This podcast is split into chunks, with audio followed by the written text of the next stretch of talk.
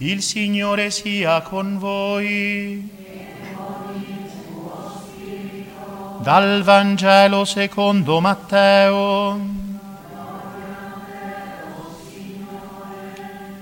Nato Gesù a Betlemme di Giudea al tempo del re Erode, ecco alcuni magi vennero da Oriente a Gerusalemme e dicevano, dov'è colui che è nato il re dei Giudei?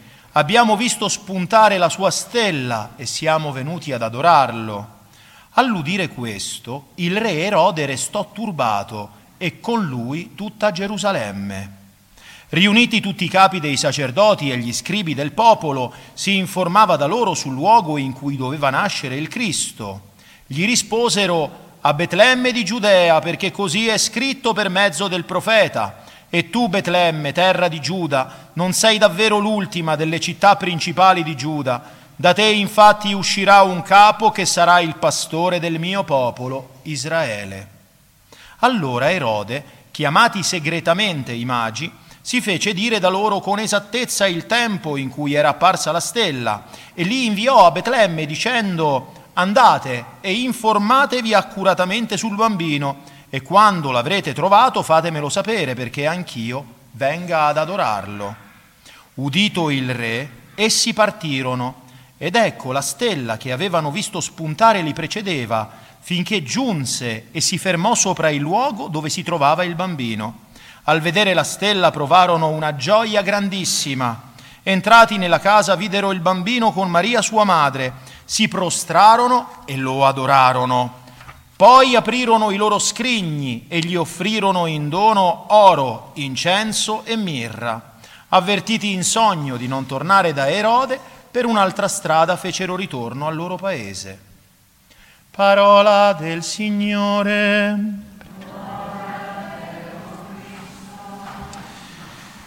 Siano lodati Gesù e Maria. Cari fratelli e sorelle, la solennità dell'Epifania è la proiezione a tutte le genti e a tutti i popoli della salvezza di Dio che davvero vuole salve tutte le genti ed è venuto non solo per il popolo eletto, ma è venuto nel popolo eletto per tutti gli esseri umani tutti gli esseri umani rappresentati proprio da questi tre magi. In questo Vangelo ricchissimo di simbologia ci sono moltissimi insegnamenti. Noi diremo qualche cosa, non potremo dire tutto perché se no stiamo qui fino a domani mattina. Anzitutto il modo di agire di Dio che si vuole far trovare, però vuole che lo cerchiamo. Tant'è che si dice che la grazia di Dio ci precede ci accompagna e ci segue. È Lui che ci pone in cuore il desiderio di cercarlo e mentre lo cerchiamo è Lui che ci sostiene, ci accompagna e a volte si nasconde e poi ecco che si fa ritrovare per darci una grande gioia. È proprio quello che accade ai magi. I magi chi sono? Sono dei pagani, sono dei sapienti che vengono dall'Oriente, non fanno parte del popolo eletto e pertanto sono rappresentanti di tutti noi, dei gentili, delle genti, di coloro che non sono del popolo eletto per nascita, ma ci divengono per la fede. E alla fede, chi è che ci porta alla fede? Ancora una volta la grazia di Dio, rappresentata da questa stella luminosa che conduce i magi, li conduce fino a un certo punto. I magi la seguono. È effettivamente un astro, è un fenomeno astrale, su questo non c'è dubbio, però rappresenta ancora di più la luce della grazia divina interiore. San Leone Magno, in uno splendido sermone sull'Epifania, ne ha lasciati otto, scrive che i tre uomini si affidano alla guida di questa luce del cielo e seguendo con intensa contemplazione il segno splendente che li precede, sono condotti dalla luce della grazia alla conoscenza della verità. Il cammino dei magi è un cammino finalizzato, finalizzato a trovare il Re, trovare Dio, trovare l'uomo, i tre doni. L'oro dice la dignità regale, l'incenso si offre in sacrificio a Dio. La mirra serve per imbalsamare il corpo, segno di quel corpo umano che sarà trattato con aromi dopo la morte. Perché Gesù è re, è Dio, è uomo. E arrivando infatti dinanzi a Gesù cosa fanno? Si prostrano in adorazione. La prostrazione e l'adorazione è un atto dovuto solo a Dio. Ecco il fine della grazia. La grazia ci spinge e spinge i magi fuori dal loro paese per affrontare un viaggio pericoloso, lungo, ignoto, ma loro si fidano, si fidano. Poi a un certo punto la luce della grazia si nasconde, la luce, la luce della stella sparisce, che fanno loro? vanno nella città santa e chiedono al re. E il re doveva va chiedere agli scribi, ai sapienti del popolo, che dicono è scritto. Ecco dove noi traiamo la certezza della nostra fede, dalla parola di Dio. Dalla parola di Dio. A volte il Signore si nasconde, fratelli e sorelle, per mettere alla prova la nostra fede, perché è facile credere quando tutto è evidente. È più difficile fidarsi quando le ragioni di credibilità vengono meno, quando la luce della stella si spegne. E che cosa fanno i magi? Si sconfortano, si lasciano prendere dalla tristezza? No. Dai dubbi? No. Arrivano a Gerusalemme e badate bene, dicono dov'è il re dei giudei? Non è per caso nato? Ci siamo sbagliati? No, loro sono certi, hanno creduto a ciò che gli è stato ispirato. Ancora San Leone Magno dice che colui che offrì loro questo segno diede anche la capacità di intenderlo a coloro che osservavano il cielo e quel che fece loro comprendere glielo fece anche cercare e divenuto egli stesso oggetto di ricerca fece sì di essere trovato. E questo il Signore fa con tutti noi, cari fratelli e sorelle ci dà un'ispirazione, un'ispirazione, un lume, una stella, una luce. E noi siamo invitati a seguirla questa luce. E quando questa luce si nasconde, sparisce per forgiare la nostra fede, il nostro amore, la nostra attitudine verso Dio, cosa dobbiamo fare? Dobbiamo ritornare sui nostri passi? No, abbiamo la parola di Dio. Riposiamo sul Vangelo, perché la parola di Dio non può venire meno. Noi veniamo meno, noi siamo infedeli, sì, Dio non può venire meno, non è infedele. Dobbiamo fidarci che se non ci fidiamo di Dio è la più grande delle offese che gli possiamo fare, la più grande delle offese che gli possiamo fare, soprattutto noi che diciamo di credere nel Signore e poi non ci fidiamo di Lui. E perché è la più grande delle offese? Ma scusate, se io non mi fidassi o se qualcuno non si fidasse di voi, che cosa direbbe implicitamente? Che siete inaffidabili e noi se non ci fidiamo di Dio, gli diamo dell'inaffidabile. Non mi fido di te. Sì, vabbè, forse stai lì, però stai lì a fare... No, il Signore ci accompagna, ci sostiene, ci corrobora nel nostro cammino. E come dobbiamo rispondere alle sue ispirazioni?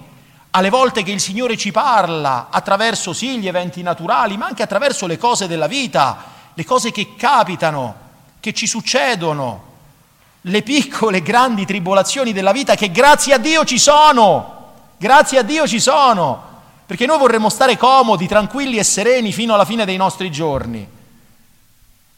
È impossibile questo.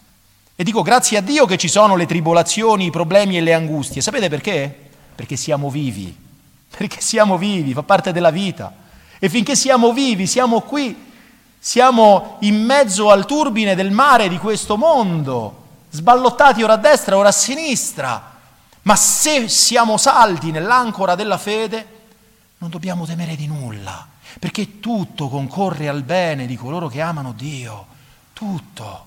Vedete i magi come rispondono alla grazia di Dio? Rispondono con prontezza, con generosità, con costanza, con perseveranza, con prontezza. Abbiamo visto, siamo venuti. Abbiamo visto la stella, siamo partiti. E questo dobbiamo fare noi quando arriva la grazia di Dio, quando arriva il lume.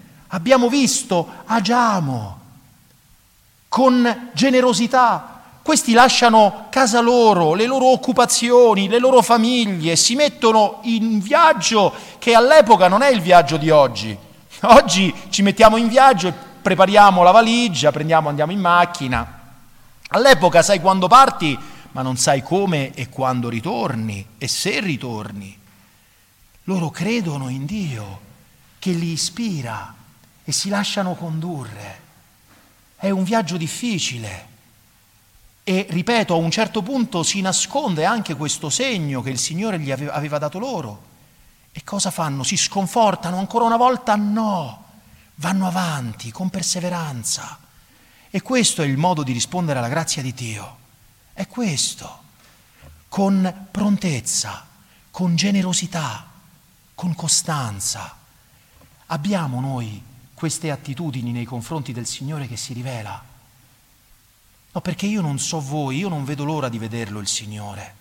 Io non vedo l'ora di vederlo. E a volte sì, si può nascondere, non ve lo nascondo. È così per la vita di tutti. Anzi, non a volte, si nasconde il Signore a un certo punto. Nella via mistica dell'anima verso Dio ci sono due tenebre attraverso le quali sono passati tutti i santi.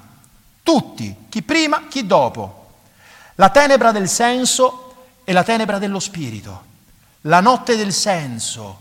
Non sento più niente. Avevo un fervore, uno slancio interiore incredibile, adesso non sento più niente, non ho più gusto quando prego.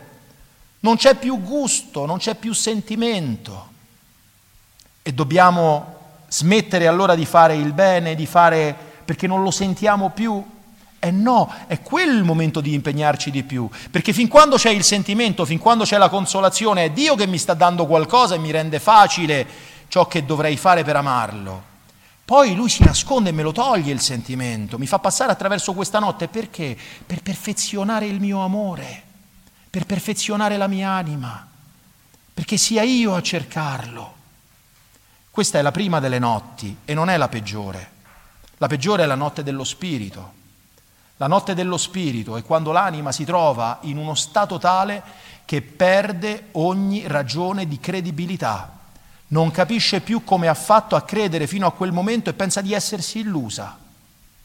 Non vi sto raccontando favole, cari fratelli e sorelle, questo accade, è accaduto a tutte le anime mistiche. Se andiamo a leggere San Giovanni della Croce, lui ne parla in modo ampio, ma tutte le anime, Sant'Angela da Foligno, l'altro ieri la vedevamo, Santa Teresa d'Avila, Santa Teresina del Bambino Gesù, Santa Madre Teresa di Calcutta, che è stata nella notte dello Spirito per 47 anni, ininterrottamente, senza più ragione di credibilità alcuna. E che cosa c'è lì? C'è solo la fede. C'è solo la fede, la luce della fede. Signore, io voglio continuare a credere. Io ti credo, credo nella tua parola, perché la tua parola non viene meno. Ed eccola la parola di Dio, alla quale si appoggiano i magi nel momento della tenebra. C'è il Vangelo, c'è la sua parola e non viene meno. Tutto quello che doveva dirci il Signore ce lo ha detto nel Vangelo e a noi sta soltanto di aderirci di crederci, di arrenderci al Signore e di dire Signore io ti credo, io ti credo. Se gli crederemo, a un certo punto la luce comparirà nuovamente ed egli ci condurrà e anche noi sperimenteremo quella gioia ineffabile per spiegare la quale non vi sono parole, cari fratelli e sorelle, che è possibile vivere sin da ora e che è un'anticipazione del paradiso, perché occhio, ciò che occhio mai vide né orecchio mai udì, questo ha preparato il Signore per noi. E chi l'ha sperimentata questa cosa in vita, i grandi santi, i grandi mistici, non sanno come spiegarla, non sanno come spiegarla. È una gioia tale che ci rapisce il cuore, l'anima e tutto il nostro essere e ci fa sperimentare qui e ora la gioia dei beati in paradiso. A questo ci vuole portare il Signore, fratelli e sorelle, a questo. E la via qual è? La via è la fede. Sostenuti, anticipati, preceduti, accompagnati e certo seguiti dalla grazia di Dio, ma una grazia di Dio che non agisce senza la nostra cooperazione, senza la nostra risposta, senza la nostra prontezza, senza la nostra generosità, senza la nostra costanza. Dio che ci ha creati senza di noi non ci salva senza di noi. Fratelli, sorelle, seguiamo l'ispirazione del Signore permettiamo alla grazia di Dio di illuminarci il cuore, di illuminarci la mente e rispondiamo con un atto di fede fiduciosa, abbandonata, vera, piena al Signore che si rivela e che merita il nostro assenso, perché Lui non mente, non può venire meno, non può tradire. E allora anche noi troveremo il bambino, troveremo il Signore, troveremo il Re, troveremo Dio, troveremo l'uomo e lo troveremo in braccio a Maria, in braccio alla mamma, quella mamma che lui si è voluto fare per sé e che nel suo eccesso d'amore ha dato pure a noi. E allora abbandoniamoci come bimbi nelle mani e nelle braccia e nel grembo di Maria e con questa infanzia spirituale crediamo semplicemente, crediamo come bambini e illuminati da questa fede, aiutati dalla Santa Vergine, giungeremo anche noi al sospirato, alla sospirata unione con Dio, Padre, Figlio e Spirito Santo, che vive e che regna per tutti i secoli dei secoli.